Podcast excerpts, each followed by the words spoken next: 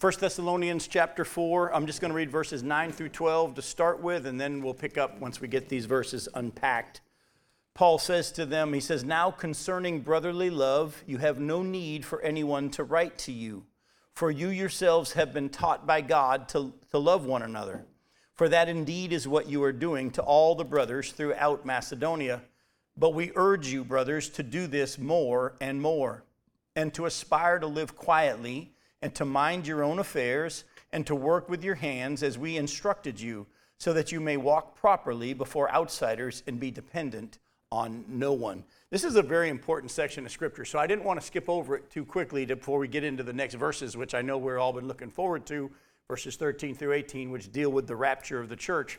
We're going to get to that later on tonight and next time we gather together. We won't meet next week because of Thanksgiving, but then when we gather together at the end of, Thanks, uh, the end of uh, November, we'll continue and pick up with the study of the rapture. But for tonight, as we get started here, let's look closely at what Paul says.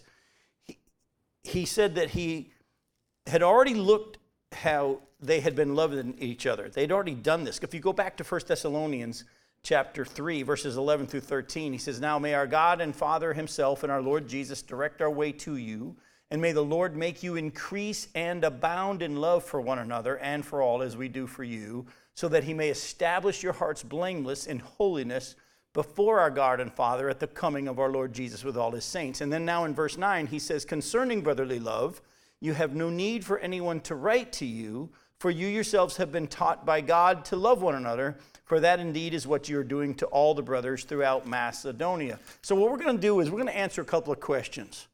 How had they already been doing it? How had they been loving each other? And how had they been taught by God to do it? And so, he, as you, we saw last time we were together, he keeps saying, everything that you're doing, you're doing awesome. Let's see it increase. Let's see it increase. And we looked last week at the fact that it's not us who is actually doing more work, it's actually learning to trust in the Lord more and Him doing it through us as we get to know Him more. But we're going to deal with these two questions How had they already been doing it, and how had they been taught by God to do it? We're going to answer the second question first. All right? As we said last week, it is God who will move us to live out in, and in us what he wants from us. So go back with me to Philippians 2, verse 13. Let me give you a couple of scriptures just to kind of remind you of where we were last week, kind of refresh you. We're going to all, we all need to be taught by God the things that he has for us. So Philippians 2:13, he says, "For it is God who works in you both to will and to work for his good pleasure. Now, before I go any further into any scriptures, I want to show you something that God opened my eyes to today as I was spending a little time with him. Uh, I, I'm reading a little devotional book written by a wonderful preacher named Vance Havner, and he talked about the difference between believing God can and believing God will. There's a big difference. A lot of Christians believe God can do things, but they don't believe He will. I could ask you, do you believe God can work in you both to will and to work for his good pleasure? And hopefully, most of you would say, yeah, I believe God can do that. Let me ask you this question Do you believe he will? Do you believe God will work in you both to give you the desire and to do what he wants? That's the difference between knowing truth and faith. Real faith has action. You can believe that an airplane will get up and fly to the sky, it's another thing to get on it. And a lot of people know the truth of God's promises, but they don't believe that He will in their life. And I want to challenge you as we look at these scriptures about God teaching us and doing His work in us and through us, move from believing that He can to believing that He will. All right? Go to Second Thessalonians chapter 3. Look at verse 5. May the Lord direct your hearts to the love of God and to the steadfastness of Christ. Again, who's doing the work? The Lord. The Lord direct your hearts to the love of God and to the steadfastness of Christ. Do you believe that He can? Yeah, but do you believe that He will? Do you believe that He will? And that's the big difference. All right? Go to 1 John chapter 2. 1 John chapter 2, verses 26 and 27.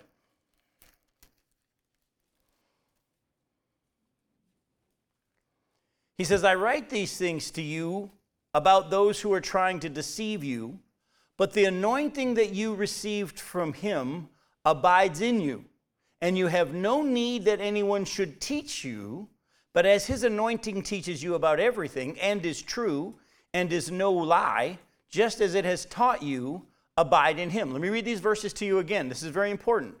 He says, I'm, gonna, I'm writing these things to you about those who are trying to deceive you, but the anointing, remember the indwelling Holy Spirit that you have received from him abides in you, and you have no need that anyone should teach you. Now, before we go any further, that doesn't mean that we don't need teachers and preachers and all. The Bible describes the fact that God has gifted the church with those gifts and those offices, and that's a necessary thing for God's design right now. But it's not a totally necessary thing in the fact that individually, each one of us who have the Holy Spirit within us can hear from God for ourselves as He can teach us the Word of God. I'm going to show you verses that deal with that, but I want you to let this sink in. There's a big difference between believing He can and believing He will. And we need to move from the can to the will. But he goes on and he says, But his anointing teaches you about what? Everything. And is what? True. And no lie is no lie, just as it has taught you, abide in him. So go back with me to John 14, to when Jesus was teaching about the coming indwelling Spirit of God. In John chapter 14, Jesus made a couple of statements to them that are very powerful. In John chapter 14, we're going to start in verse 15. Jesus says, If you love me, you will keep my commandments, and I'll ask the Father, and he will give you another helper to be with you forever, even the Spirit of truth, whom the world cannot receive, because it neither sees him nor knows him. You know him, for he dwells with you and will be in you. I will not leave you as orphans, I will come to you. Yet a little while, and the world will see me no more, but you will see me, and because I live, you also will live. In that day, you'll know that I'm in my Father, and you're in me, and I'm in you.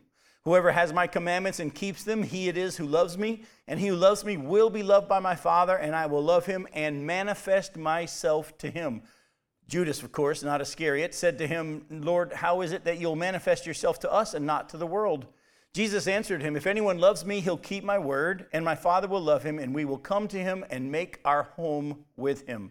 Whoever doesn't love me doesn't keep my words, and the word that you hear is not mine, but the Father's who sent me. Now look at verses 25 and 26. These things I have spoken to you while I'm still with you, but the Helper, the Holy Spirit, whom the Father will send in my name, he will teach you what? All things and bring to your remembrance all that I have said to you. Here Jesus said, Look, right now I'm with you. And he later on in chapter 16 says, It's good for you that I'm going away, because if I go away, then the Holy Spirit can come. And he says, but when the Holy Spirit, who's been with you, is going to be in you, and you're going to realize I'm in you, and you're in me, and I'm in the Father, and He says, We're going to make our home with you, we're going to manifest ourselves to you, and the Holy Spirit that's going to come and dwell you is going to teach you all things, and He's going to bring to your remembrance everything that I've said to you. So, what is our responsibility? To put in by reading, studying, praying over, feeding on, meditating on the Word of God. If, if memorization helps you, great, but don't think that that's how it has to be, because honestly, some people don't memorize real good, and it messes them up because they get all freaked out about, well, I'm not really good at memorizing. He didn't say you had to memorize. I challenge you to show me anywhere where the Bible says memorize it. Bible says study it, read it, treasure it, meditate on it, feed on it. Put it in. However you put it in, put it in and the Holy Spirit will bring it to your remembrance. As you're wrestling with something, as you're seeking wisdom, that's why in James chapter 1 verse 5, if anyone lacks wisdom, let him ask God who gives it generously to all without finding fault. I got no problem when people come and say, "Jim, I got a Bible question." I got a, I got no problem with that. I do have a problem though if I'm the only person or only preachers are the only person you ask. If you don't actually spend time with the word of God, allowing Him to show you from His Word what it is that He wants you to see. Well, Jim, I struggle with that. Now, you know why? Because you probably believe that He can, but you don't believe that He will. Do you see the difference? There's a big difference between believing God is able and that God will actually do it in your life. Go over to chapter 16 of John. Look at verses 12 through 15. He says, I still have many things to say to you, Jesus is saying to his disciples, but you cannot bear them now. When the Spirit of truth comes, he will guide you into all the truth. For, wait a minute, he'll guide us into what? All the truth. For he will not speak on his own authority, but whatever he hears, he will speak, and he will declare to you the things that are to come. And he'll glorify me, for he'll take what is mine and declare it to you. All that the Father has is mine. Therefore, I said that he will take what is mine and declare it to you. Now, Jim, okay, but what if one Christian hears one thing from God and another Christian hears another thing from God? Well, I don't have time to chase that, but let me just say this much. If you really believe that God will lead us into all the truth, that means that you're going to leave that to Him to be the one who gets your brother and sister or you to where we need to be. Because when we feel like God's shown me and you hear something different, and I feel like it's my job to convince you that I'm right and you're wrong, I actually don't believe that God's able to get you where He wants you to be and to lead you to all the truth. I think that I have to get you to where I am. Folks, hopefully you'll humble yourself and just say, you know what? I believe the same God that's going to get me to full understanding as I grow in the grace and the knowledge of the Lord and Jesus Christ will also get them there as well. As we've already seen, even the Apostle Paul said, if in something in Philippians chapter 3, he talked about in verses 12 and following, straining toward what's ahead, forgetting what's behind. He said, and everyone that's mature will think this way. But if in anything you think otherwise, the Lord will make that known to you. Isn't that interesting?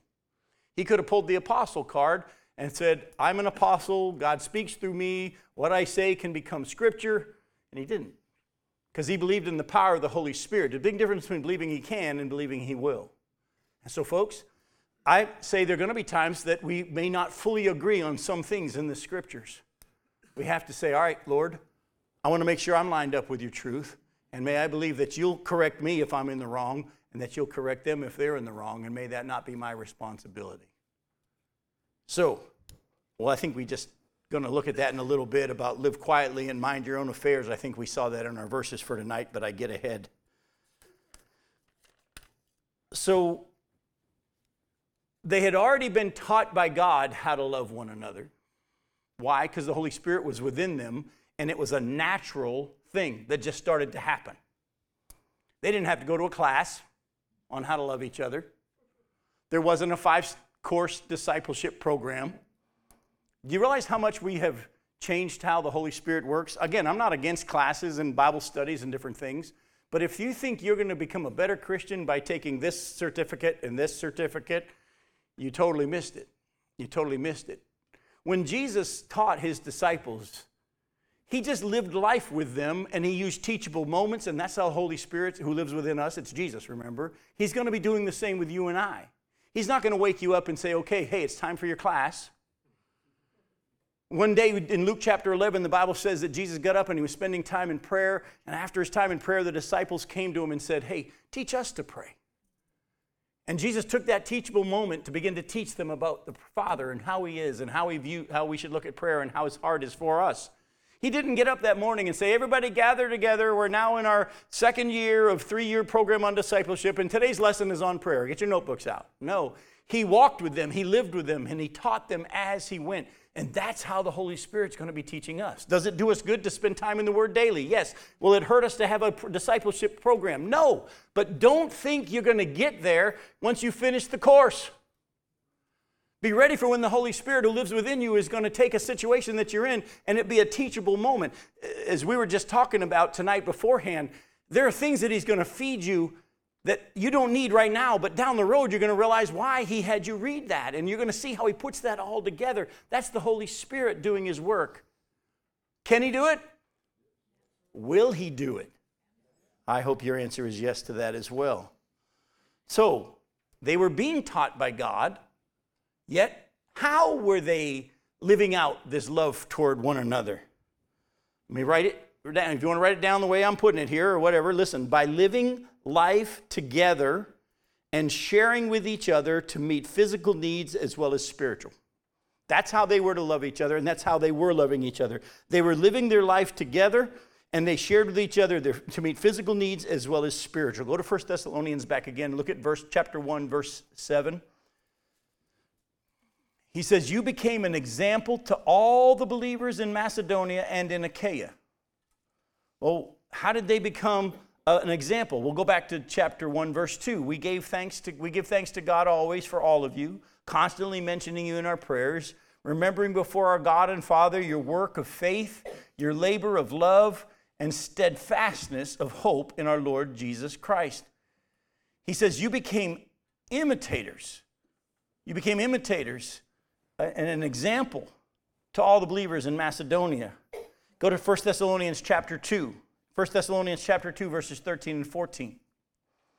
He says, We also thank God constantly for this, that when you received the word of God, which you heard from us, you accepted it not as the word of men, but as what it really is, the word of God, which is at work in you believers. For you, brothers, became what? Imitators of the churches of God in Christ Jesus that are in Judea, for you suffered the same things from your own countrymen as they did from the Jews. Now, hang on for a second. These believers that had come to Christ in Thessalonica, Thessalonica, had they ever met the believers in Judea? Had they come, had, had, they, had they watched a video course on how to be a good Christian from the believers in Judea? Then how did they become imitators of the believers in Judea when they had never met them? Oh, because the same Holy Spirit that came to indwell the believers in Judea had now come to live in them. And the same way that the early church started acting toward each other in, in the Judea is how they, the Holy Spirit had them act toward each other naturally. That's going to be a very important part of where we're going next. How they, they started living it out naturally without it being forced. So let's go back and take a look at the early church in Judea. Go to Acts chapter 2.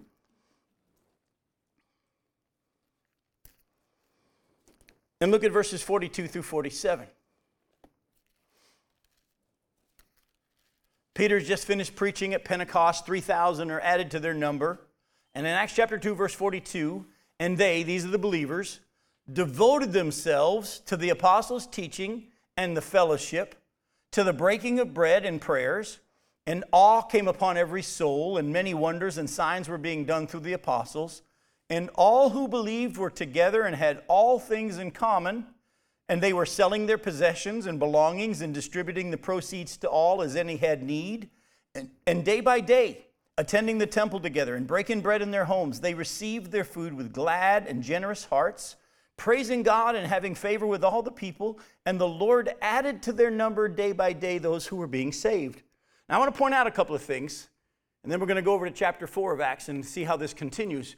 But when they got saved, the Holy Spirit came to indwell them there at Pentecost.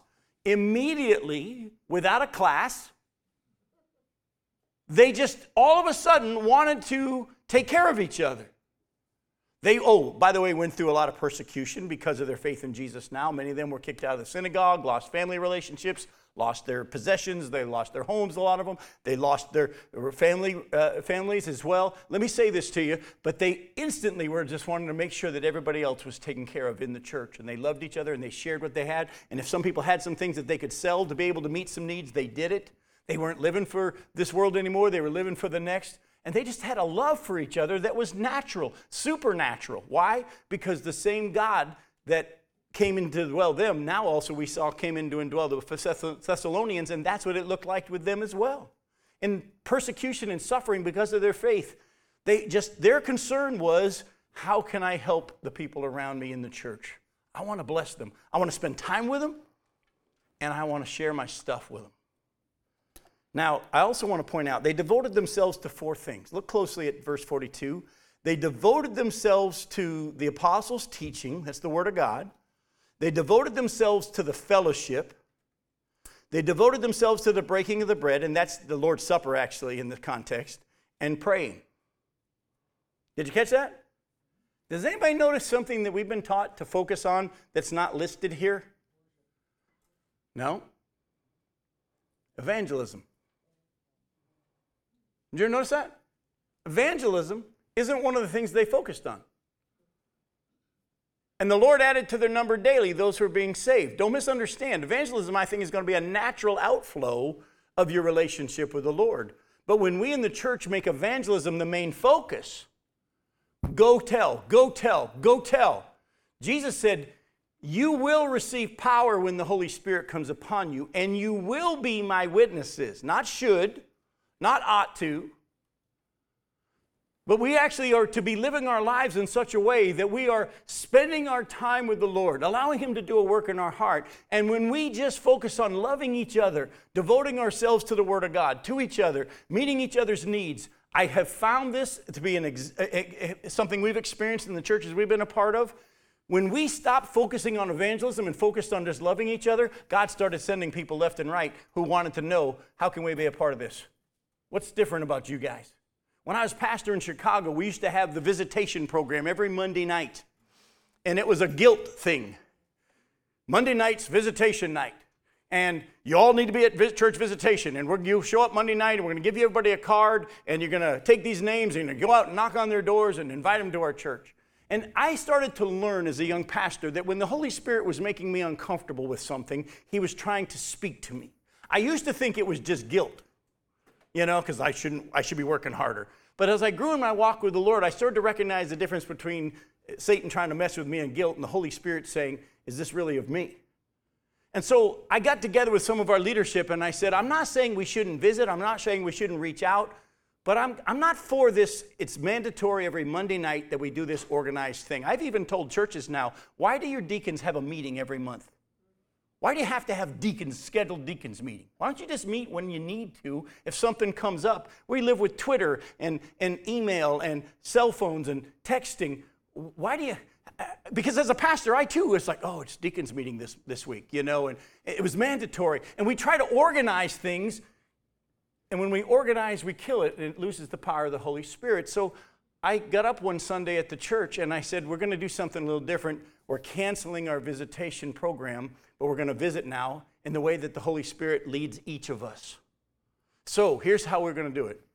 We would like to see you have a heart for the people around you, but let God show you how He's gifted you and how He can use you. Some of you are really good at sending little cards or notes, and you like to write a little something. Hey, you can contact the church office and get some names of people that have visited and their addresses, and you can send them a note.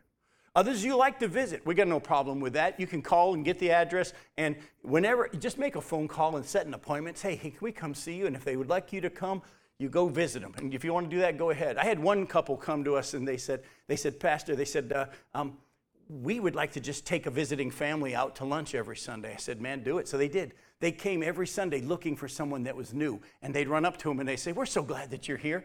Do you have lunch plans today? We'd love to take you and all your kids out to lunch. Where would you like to go?" And they would do that every Sunday. Many's the time I thought, I'm going to act like a visitor. So he'd take me to lunch.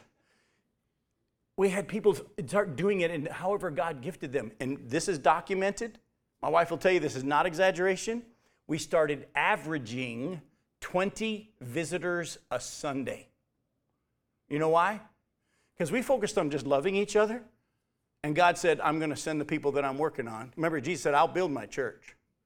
Folks, you want to be a part of what God's doing? Stop trying to do stuff for God and just focus on what He's taught you and what He's trying to let you do, and focus on the Word of God, focus on fellowship, focus on prayer, focus on the whole purpose of why we're together. Lord Supper reminds us of that. And when you just enjoy loving each other, other people are going to go, Hey, I heard about what's going on. I'd like to be a part of that Bible study. You guys really enjoy each other. You're not even all go to the same church, you're all from 7, 12 different churches. And God begins to do a work and it's not forced. It's not forced. Go to Acts chapter 4. Look at verses 32 through 35. And now they're growing, the numbers are growing. The full number of those who believed were of one heart and soul. No one said that any of the things that belonged to him was his own, but they had everything in common. And with great power, the holy uh, power, the apostles were giving their testimony to the resurrection of the Lord Jesus, and great grace was upon them all. There wasn't a needy person among them, for as many as were owners of lands or houses sold them and brought the proceeds of what was sold and laid it at the apostles' feet, and it was distributed to each as any had need. Isn't that interesting? They just had a love for each other that was supernatural where they wanted to share their stuff.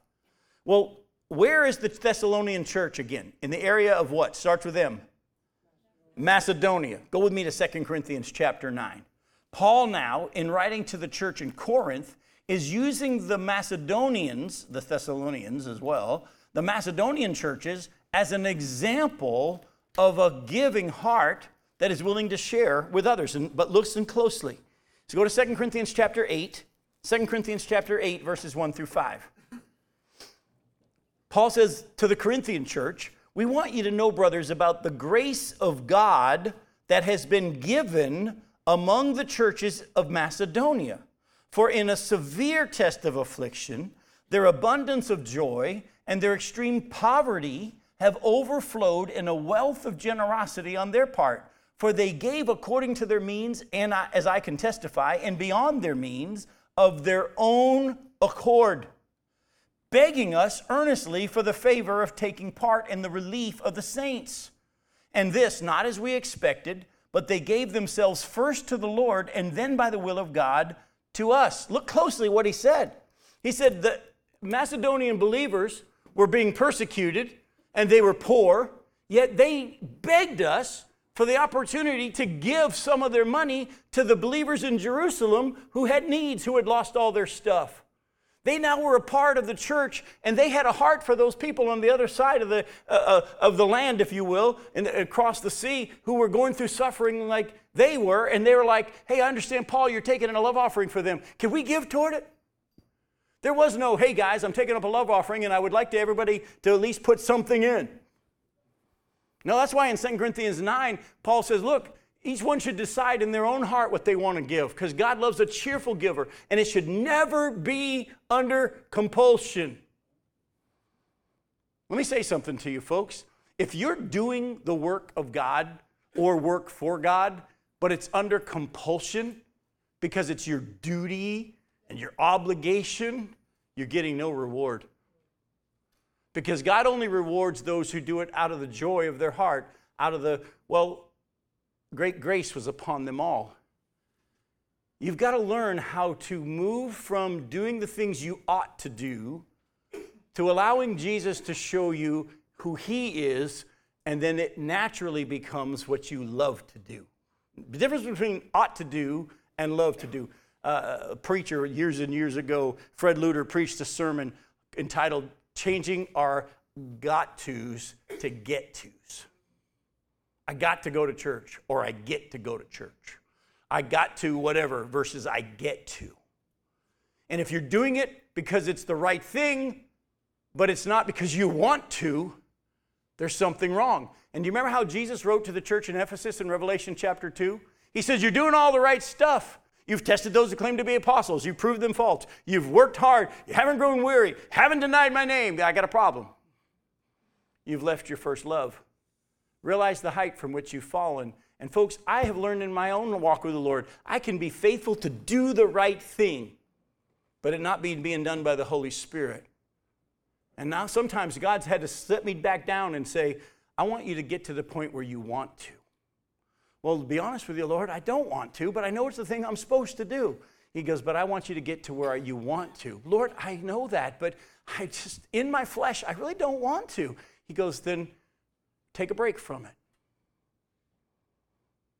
And then as I spent time with him, all of a sudden something started to happen to where I now wanted to do those things.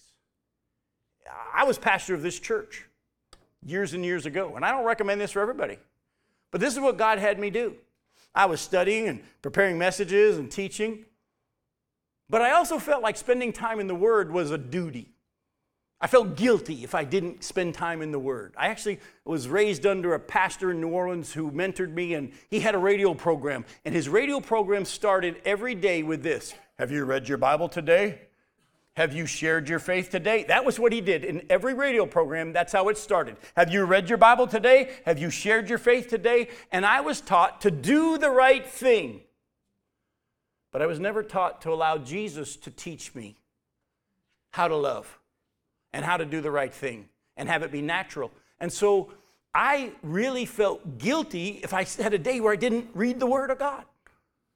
And so God spoke to me one day and He said something crazy. He said, I don't want you to read the Bible for two weeks. I'm like, Lord, I have to. I'm, I'm a preacher. I've got sermons. I, he goes, I don't want you to read it for any other reason besides your set study for your sermon. Don't read it besides that. Lord, I'm going to be in trouble with you because I'm supposed to read it every day. Have you ever been taught every day we're supposed to read the Bible every day? David said, Your law I meditate on day and night. And we turned that into, remember, David's heart was, I want to. I love your word. I want to feed on it day and night. And we turned it into, see what David did? Now you have to read it every day. And you have to do it in the morning. You ever heard that kind of teaching? You got to start your day with it and we turned it into a law. And by the way, you know the Bible says in 1 Corinthians 15 that the law fuels sin. When the law said don't, now all of a sudden you, you want to. The law says do, and now all of a sudden you don't. God said, I don't want you to read it for two weeks. And something crazy started happening. During those two weeks, when I thought I was going to be in trouble with God, because I had been taught God won't bless you if you're not spending time in the Word every day, He was blessing in ways that I knew were Him. I'm like, Lord, this doesn't match up with my theology. And then something even greater happened. By the end of the first week into the second week, I couldn't obey him anymore. You know why? I wanted to read his word. I, I was hungry for it. It was no longer, well, I'm going to wait to do the two weeks.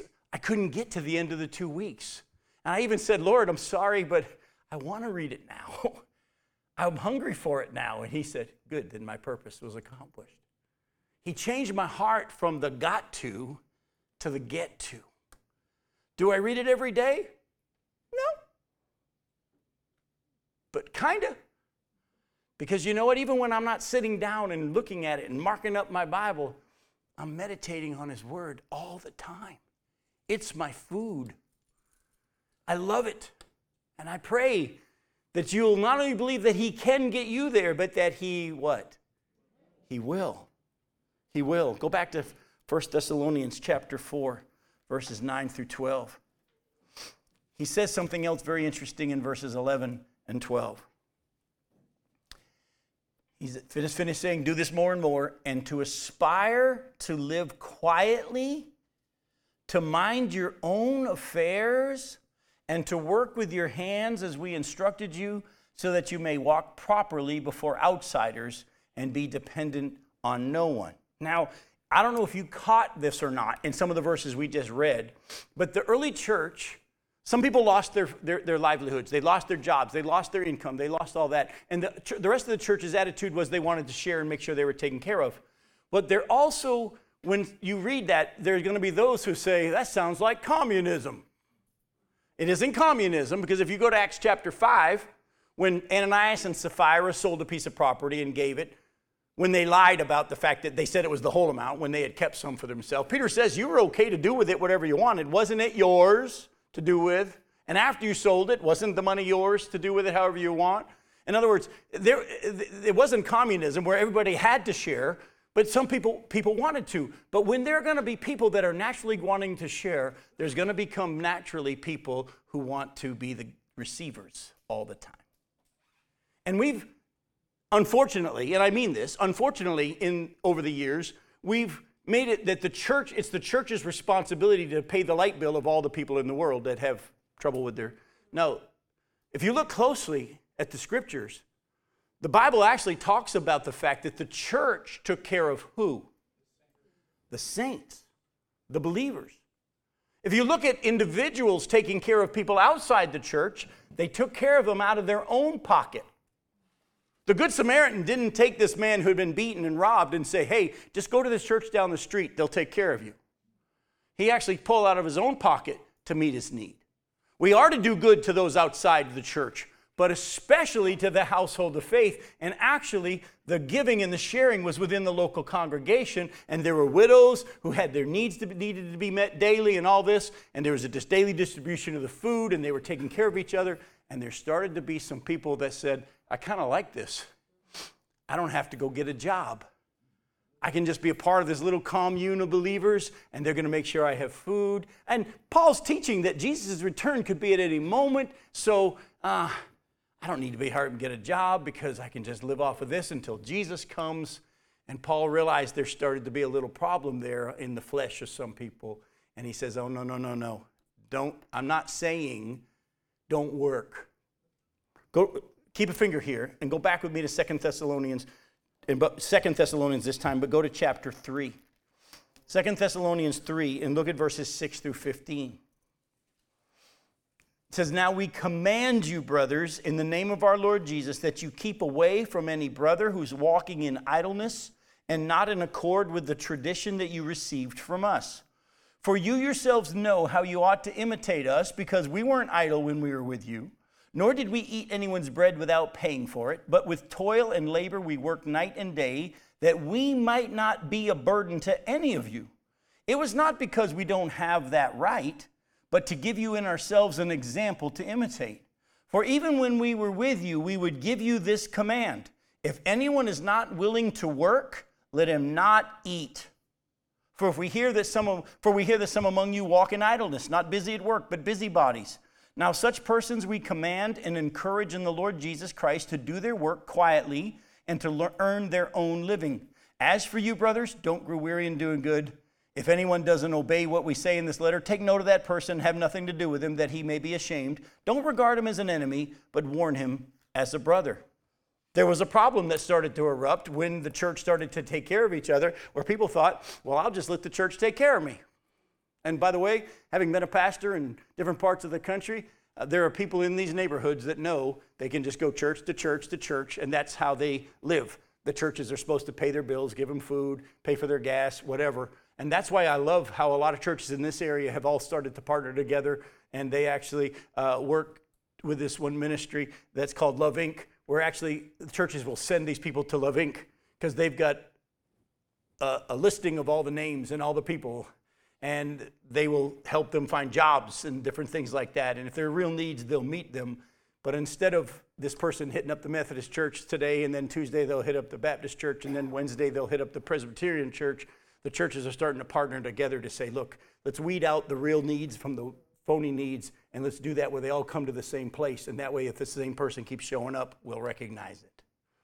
But at the same time, he said to them, I want you to live quietly, mind your own affairs, and work with your hands as we instructed you, so that you may walk properly before outsiders and what? Be dependent on no one. Now, does that mean you shouldn't let anybody meet your need? No. But you should not be dependent on that. God will supply our needs, and He uses brothers and sisters all the time. But if you sit back and expect that, that's a problem. Go to Ephesians chapter 4. Look at verse 28.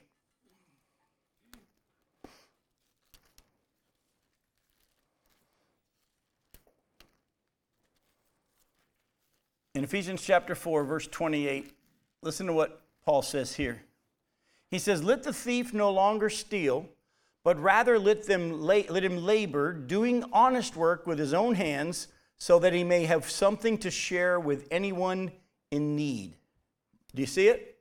It isn't just that we shouldn't be dependent on everybody to take care of us. We should be actually working ourselves so that we can have something to share with those people who have real needs. And that's why when Paul, if you were to study 1 Timothy, was given the instructions about the widows and the daily distribution of the food, he set up requirements for who was a real widow and really in need and who should have been taken care of by their family first and all this stuff because there were people that actually shouldn't have been on the list of widows who are just kind of living off the dole of the church. And there are going to be problems like that. Does that mean that we now all of a sudden organize it to the point that we kill it? No. But at the same time, understand there's a difference between meeting every need because you think it's a need, and knowing whether or not the Holy Spirit's telling this is a real need. And boy, that's why you got to let the Holy Spirit speak to you when you come up to all the street corners now, don't you? Have you notice, they're in a street corner you can find anywhere now, hardly, without someone there with a sign?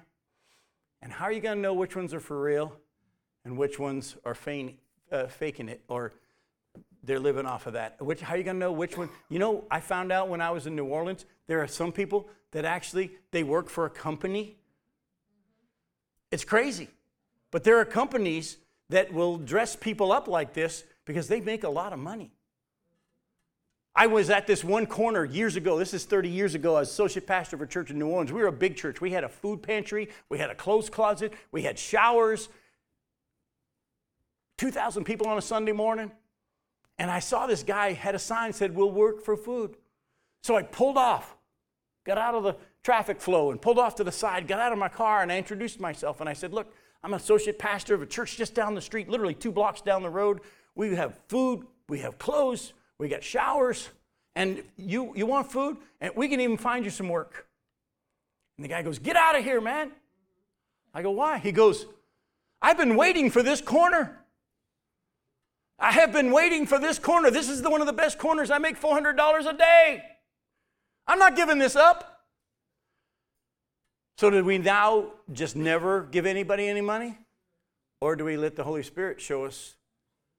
And again, there's a big difference between doing the right thing, because it's the right thing, and doing what the Holy Spirit is showing you to do because you want to.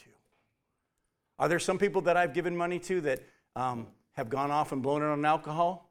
Probably. But you know what? Everybody wants to quickly say, well, then don't ever give cash. Now, be careful. Once you start living by your policies, you stop learning to live by the Holy Spirit. What if the Holy Spirit wanted me to give that person cash so that that person would go and spend it on the alcohol, and then the Holy Spirit could use that to convict them as they went and thought, this wonderful, nice person just gave me this money and I just spent it on alcohol, and that's what brings them to their senses. You don't know how God's going to do it. That's why you got to mind your own affairs and stop telling everybody else how they should be at the corner with the people. Well, I, Jim, I have packed lunches in my car all the time, and whenever I see someone, I pull out my bag. That's what everybody needs to be doing. Mm-hmm. Man, if God's having you do that, you do it because He's got His reasons and His purposes, and He's going to organize and schedule where He wants you to be. But do what God's asked you to do and mind your own affairs. We all want to be God and tell everybody else how to live their lives. You know what? I think we're learning that the Holy Spirit will teach each of us everything, will over time bring us to an understanding of the truth. And I think all we're supposed to do is just love each other. Love each other. That's why John writes to the church in 1 John, he says, I write to you, children. I write to you, young men. I write to you, fathers. We're all in different levels of growth in our walk with the Lord. And just let Him teach you. Let's go to 2 Thessalonians, 1 Thessalonians 4, verses 13 through 18. He now jumps to a different subject, but it's kind of tied to it as you're going to see tonight and the rest of the weeks as we dive into this. Paul says, We don't want you to be uninformed, brothers, about those who are asleep, that you may not grieve as others do who have no hope. For since we believe that Jesus died and rose again, even so, through Jesus, God will bring with him those who have fallen asleep. For this we declare to you by a word from the Lord, that we who are alive, who are left until the coming of the Lord, will not precede those who have fallen asleep.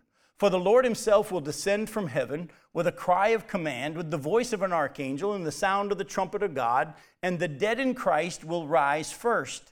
Then we who are alive, who are left, will be caught up together with them in the clouds to meet the Lord in the air. And so we will always be with the Lord. Therefore, encourage one another with these words.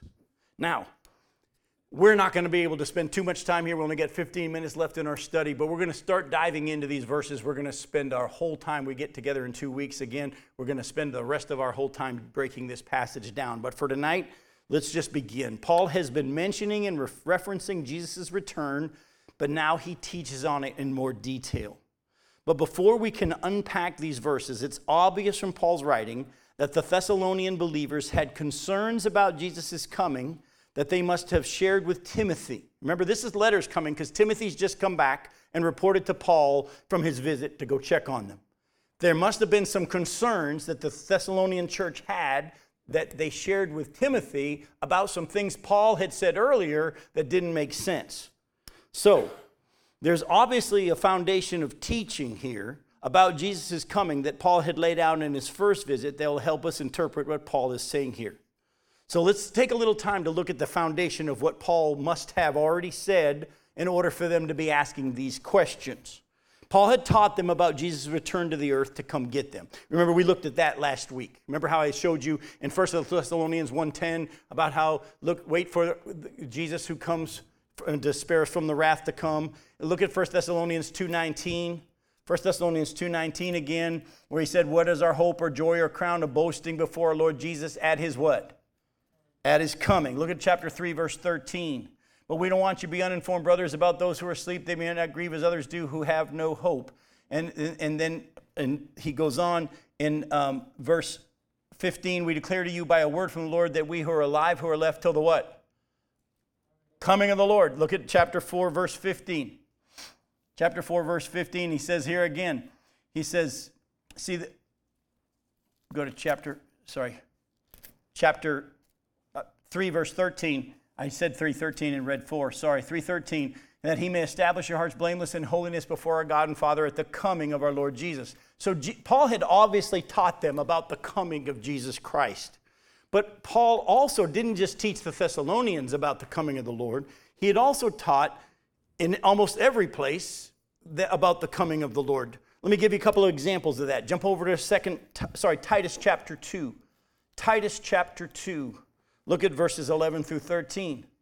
Titus chapter 2, verses 11 through 13. For, by the, for the grace of God has appeared, bringing salvation for all people, training us to renounce ungodliness and worldly passions, and to live self controlled, upright, and godly lives in the present age, waiting for our blessed hope, the appearing of the glory of our great God and Savior, Jesus Christ. Jump back to 1 Corinthians chapter 1. Look at verse 7. 1 Corinthians chapter 1 verse 7 so you're not lacking in any gift as you wait for the revealing of our Lord Jesus Christ. I, I, let me just show you a couple more. Go to Romans chapter 8. Paul, wherever he went, taught about the return of Jesus and the fact that our bodies are going to be changed. Uh, we're going to get into that more next time we gather together. But look at Romans chapter 8, starting in verse 18. In Romans chapter 8, starting in verse 18, Paul said this. He said, For I consider that the sufferings of this present time are not worth comparing with the glory that is to be revealed to us. For the creation waits with eager longing for the revealing of the sons of God. For the creation was subjected to futility, not willingly, but because of him who subjected it, in hope that the creation itself will be set free from its bondage to corruption and obtain the freedom of the glory of the children of God. For we know that the whole creation has been groaning together in the pains of childbirth until now. And not only the creation, but we ourselves who have the first fruits of the Spirit, the Holy Spirit within us, groan inwardly as we wait eagerly for adoption as sons, the redemption of our bodies. For in this hope we were saved. Now, hope that is seen is not hope, for who hopes for what he sees? But if we hope for what we do not see, we wait for it with patience. So here Paul again is saying, look, the suffering we're going through isn't even worth compared to the glory to be revealed. Creation itself is waiting to be set free from the curse that it's under. And not only the creation, but we who have the Holy Spirit within us, groan inwardly, waiting to get out of these bodies, the revealing of the sons of God, the redemption of our bodies, and we're to be looking for that. Paul taught everywhere he went that they were to be giving their lives in faith to Jesus Christ, trusting Him for their salvation. Now, when that happens, the Holy Spirit's going to come and dwell you. And when He comes to indwell you, there's going to be a natural love for each other. There's going to be a, a knowledge of God that's going to grow and grow. And also, we're to be looking for Jesus, waiting for Jesus, watching for Jesus. He could come at any moment. That's why the early church would greet each other, Maranatha, until the Lord comes. They were looking for it. Paul here in, in 1 Thessalonians 4 and said, And we who are alive will be caught up. In 1 Corinthians 15, he said, And we're not all going to sleep, but we're all going to be changed. He was teaching them that it was going to happen in their lifetime, possibly, and to be ready at any moment, because the next thing on the agenda, before the tribulation period, before the time of Jacob's trouble, before the day of the Lord, all these things we're going to get into in our study when we gather back together. Before all that stuff happens, is going to be this gathering of Jesus, bride, as he comes and takes his bride to go be with him in the clouds. So they had been taught this. Go to Philippians chapter 3. Look at verse 20. Let me give you one more. Philippians chapter 3. Look at verse 20. But our citizenship is in heaven and from it we await a Savior, the Lord Jesus Christ. All right, I'll give you one more. Go to Hebrews chapter 9. I know you're begging me for another one. I'm having fun meditating on this one. I've never looked at this one, and I'm going to dive into it in a lot more detail. But in Hebrews chapter 9, look at verse 28. So Christ, having been offered once to bear the sins of many, will appear a second time, not to deal with sin, but to save those who are eagerly waiting for him. Isn't that interesting? He's coming again to gather those who are waiting for him. And we're to be watching for him. So, since Jesus was going to come and get his church before the coming time of wrath on the earth, known as the day of the Lord, the Thessalonians were taught to be ready for Jesus' return at any time, and very possibly in their lifetime. Go back to 1 Thessalonians 4. They had a problem. They must have been asking Timothy, um, Paul taught like Jesus was coming soon, and we are to be ready, and we're to, to take care of each other. But people are dying. And you said Jesus was going to come, and he's going to gather up all of us and take us to be with him. But what about the Christians that died between when Paul taught this and when Jesus hadn't come yet? Are they going to miss that awesome day? That's going to be an amazing day. We're all looking for the return of Jesus when he's going to come and gather us. But we got brothers and sisters in Christ and parents and loved ones who have come to faith in Jesus and, and they died. Are they going to miss out on that awesome day? Oh, no. Paul says, listen to verse 13. We don't want you to be uninformed, brothers, about those who are asleep when we come back together next time, I'm going to walk you through a very detailed study. I've already written it, but I'm not going I'm going to save it for next week or next time we get together because I just I don't want to rush it, but I'm going to walk you through a very detailed study of this term sleep. It's describing death. And when it talks about Christians being asleep, it means that they're dead physically, but they're still alive. You ever notice somebody that's asleep? They look dead, don't they? I mean, she's giving me the look. I got a picture of Becky where she fell asleep somewhere, and buddy, it's one of my favorite pictures, and she hates it. She looks like she died in this chair, and we're in public. We're in a public setting. We're at Disney Springs, and we were tired. And I'm telling you, if you want to see it, you got to come see me, and, I, and I'll. Pay. I, but I'm going to make a little money to buy her a really nice gift for sharing this. So if you want to see the picture, you got to give me cash.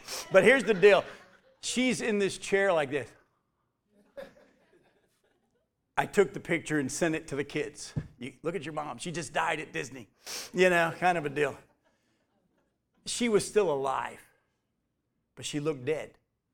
And I'm going to show you from scriptures in many places that the Bible talks about the fact that those who are Christians, even their body, though their bodies are dead, they're still alive. And he just calls them asleep. Asleep. And I can't wait to show you that study when we get together next week. But look at what he says. He says in verse 14, since we believe that Jesus died and rose again, even so through Jesus, God will bring with him those who have fallen asleep. When this day comes where Jesus raptures his church, he's going to come with the people that are already with him. By the way, that's important as we get into next time we gather together, we're going to talk about the fact that some people teach a soul sleep, that, when Christians die, their soul goes to sleep and they don't wake up until. No, I'm going to show you that when you die, absent from the body is what? Present with the Lord. Paul said, I, I look forward to uh, getting out of this body and go be with Christ, which is better by far.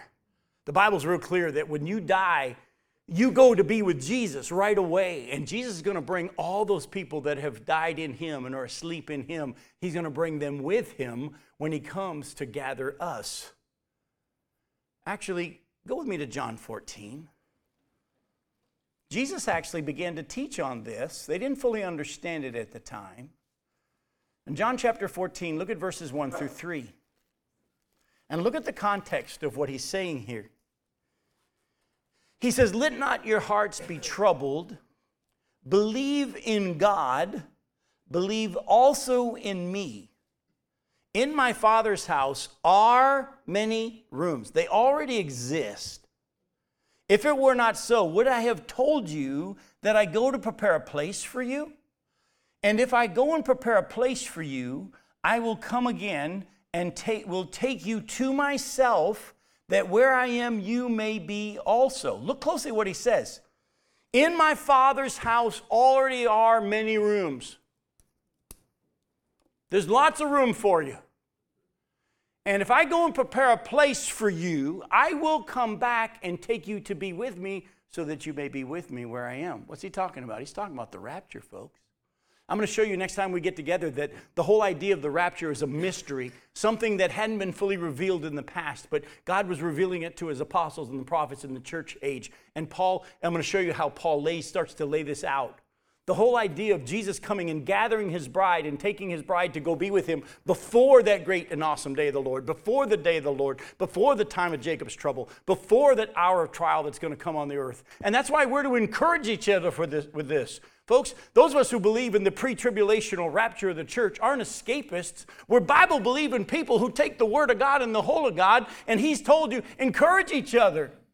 He's going to come and take us to be with Him. Does that mean we won't suffer persecution or suffering? No, we've been reading about how the Thessalonian church did, the Judean church did. Christians around the world still are because of their faith. And as things continue to degrade in America, as the Bible kind of hints they would, we have to understand that we too may experience more suffering and persecution because of our faith. But there's a difference between you will experience tribulation because of your faith and the tribulation period or that time set aside, that last seven of the Daniel 9, 7, 20 through 27 and the 77s that last seven year period set aside for Israel in the world where God is going to judge the world in sin. That's not for us. Let me encourage you with this. And that's why a lot of preachers recently have been saying the rapture is not only going to be a time we get to go see Jesus, it's going to be a reunion. Think about the reunion that's going to be happening as those loved ones who have already gone to be with him are going to come with him. And we're going to go meet them in the air that's going to be awesome, isn't it? That's going to be amazing. I can't wait for that day. In all my years of being a pastor and doing funerals and doing the graveside services, just about every single time, unless the Lord led me to do something different, I will preach from this passage about how this grave site is not a cemetery, but it's resurrection ground. Because he goes on and says that their bodies are going to come up out of the ground. They're going to come with him, but their body's going to come out of the ground, and we who are alive are going to be caught up and go be with him. The gravesite that we visit sometimes and go and bring flowers, it's not a place of death, it's a place of life and resurrection for those of us who are in Christ. Encourage each other with these words. Again, can't wait to dive into it in a lot more detail, but that'll be in two weeks. Till then, have a great Thanksgiving. I love you. Thanks for coming.